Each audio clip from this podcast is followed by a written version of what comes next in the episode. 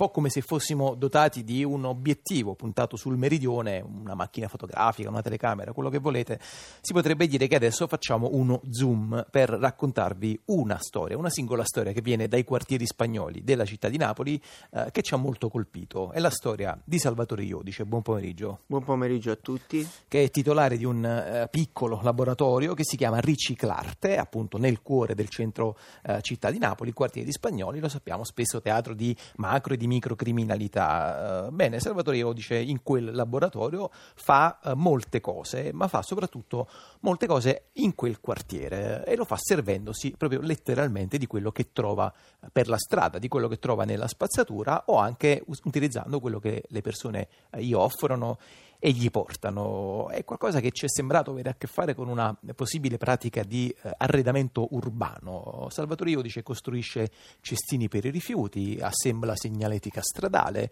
eh, fa delle panchine eh, per i passanti. Intanto, Salvatore, qual è l'ultimo oggetto eh, al quale sta, sta lavorando? L'ultimo oggetto al quale sto lavorando è proprio la terza panchina che anche questa è fatta con uno di quei letti abbandonati che possiamo trovare incivilmente nelle nostre strade. Ho deciso di metterla a Piazzetta Trinità degli Spagnoli, dove proprio stamattina abbiamo realizzato la piantumazione di un albero, un albero di carrubo è alto 3 metri già da adesso, insomma l'abbiamo piantato uno un po' più, più corposo, già, sì. già, avviato. Questo è uno dei posti, appunto, piazzetta, eh, la piazzetta che stava nominando Salvatore prima, eh, del centro città di Napoli, dei quartieri, dei quartieri, spagnoli, è una zona immediatamente a ridosso della cosiddetta via dello shopping, via Roma, via Toledo, insomma è, è poi una delle contiguità napoletane tra, la, tra, lo, tra lo, scintillio e invece il, e il popolare. Eh, Salvatore mi stava raccontando che stamattina appunto è arrivato per piantare quest'albero e i residenti che cosa hanno detto, come hanno reagito? In verità questa piazza è stata un parcheggio abusivo per una cinquantina di anni e le persone non si sono mai permesse di lamentarsi. Il momento in cui abbiamo avuto una goccia di, di pietà dal comune che ci ha liberato da queste auto, si è verificata una vera e propria sommossa popolare, con tutti quanti che quella mattina hanno trovato il coraggio di dire la loro, ma in modo più negativo possibile che nel momento in cui ci vengono a salvare protestate, allora proprio non, non è chiara la eh, vostra ma, mentalità. Pro- no? Protestavano perché? Perché volevano che ci fosse. Perché la... ognuno è convinto che la sua macchina deve stare parcheggiata mm. sotto al proprio letto. Mm.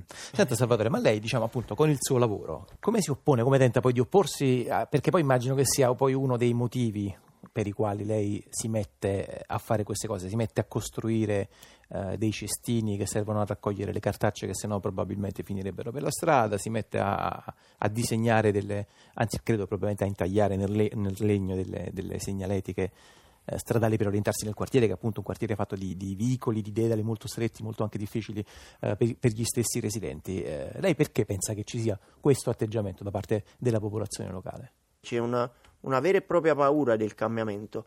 Quindi pure togliere un parcheggio abusivo, siccome è un cambiamento, eh, gli, gli, fa venire la paura. Perché Stava... probabilmente anche diciamo, una struttura sociale cittadina che non è abituata alla manutenzione delle cose. No? Anche questo è vero, mm. non, è, non, è, abituata. Senta Salvatore io dice, ci spiega un po', io lo stavo, l'ho detto anche un po', un po rapidamente, ci spiega un po' come lavora uh, in pratica, in concreto, nel suo laboratorio di eh, riciclo e di falegnameria? Sì, allora, questo laboratorio nasce dieci anni fa, il 4 luglio del 2005, infatti quest'anno al 4 luglio abbiamo fatto una festa. Come gli americani? Come gli americani, sì. E abbiamo fatto una festa dove si sono esibiti un gruppo napoletano che si chiama La Maschera, con Roberto Colella, il cantante, è molto, molto in vista in questo momento, io credo molto in questa musica che loro producono. Lei crede anche in un'idea poi di dire, messa a sistema del, del territorio, una parola spesso, di cui spesso abusiamo, ma insomma eh, lei cerca anche di costruire qualcosa eh, che serva a far dialogare appunto l'arte, eh, la musica, eh, il, le popolazioni locali che assistono. Per esempio voi avete un posto che avete chiamato La Miniera, ci spiega sì, un po' che cos'è? Sì, io vorrei andare un attimo per ordine. Allora, la prima cosa che mi dà fastidio sono le cose che vengono abbandonate per strada dai napoletani. Quindi come fare per toglierle di mezzo?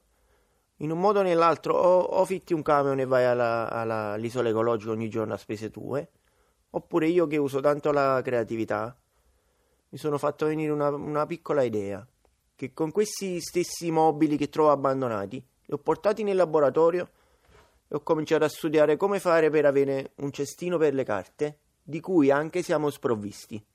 E questo cestino per le carte ha cominciato ad essere prodotto in serie. Quanti ne ha fatti? Fino adesso siamo a 70.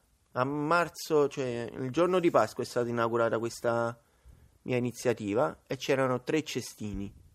Dopo nemmeno un anno, perché da aprile a dicembre sembra che siano otto mesi, i cestini sono quasi 70, di cui 12 non sono nei quartieri spagnoli.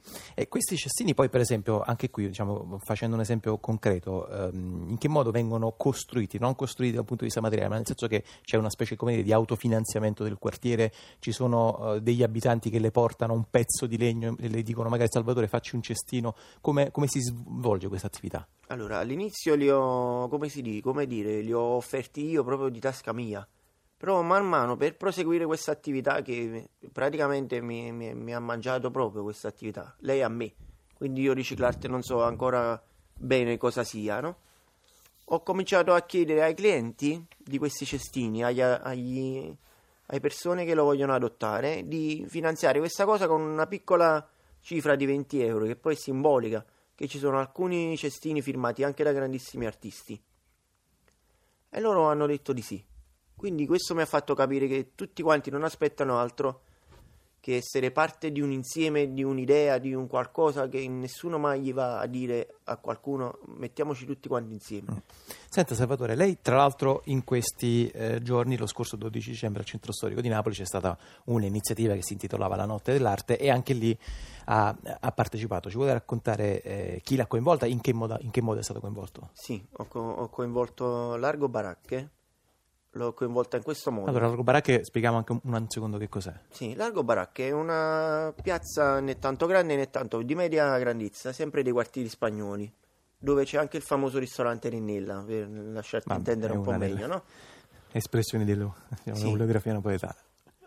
Siamo andati là a visionare la piazza io e una fotografa che non è napoletana, che si chiama Fulvia Menghi, che si è offerta un po' di tempo fa per eh, regalare una mostra d'arte fotografica ai quartieri. E questa mostra si svolgeva che lei è andata un po' in giro, creando così una vera e propria interazione A scattare foto, immagino, ai- sì, alle persone. alle persone del quartiere. E questa mostra spiegava a tutti che chi si, chi si fosse riconosciuto nei ritratti sarebbe stato il padrone Mm. del ritratto, e quindi lo avrebbe portato a casa. E se ti devo dire la verità, questa cosa è anche andata bene. Mm. Poi ho, ho organizzato la- ho organizzato un concerto di Antonella Monetti, Mm, che è una musicista. Sì, che si, in arte Dolores Melodia Mhm. che è arrivata là con- in quartetto e hanno fatto per l'occasione l'ese- l'ese- l'esecuzione di pezzi inediti. Senta Salvatore, è una domanda che un po' le ho posto anche prima e mi piacerebbe metterla a conclusione di questa nostra chiacchierata. Ma lei queste cose chi gliele fa fare e perché le fa? E io le faccio perché ho l'amore per la patria. Me lo sono chiesto un sacco di volte. E forse eh, dire a tutti quanti di riconquistare nel nostro cuore l'amore per la nostra terra è, è solo è, è- è fondamentale raggiungere di nuovo che è proprio un vero sentimento. Se usciamo di casa, ognuno pensando che dobbiamo arrivare al nostro obiettivo, scavalcando gli altri e andando a finire sui piedi delle persone, questo vuol dire che non abbiamo rispetto per gli altri e quindi non abbiamo amore per qual- qualsiasi cosa ci circonda. Io penso che se noi abbiamo amore per la nostra patria, alcuni problemi potranno finire molto in È fretta. anche molto bella questa idea appunto di eh, patria anche come eh, posto nel quale si sta, anche come città, anche come quartiere che in qualche modo avvolge appunto le nostre vite quotidiane. Salvatore Iodice, molte grazie e soprattutto buon lavoro, grazie. Grazie a te.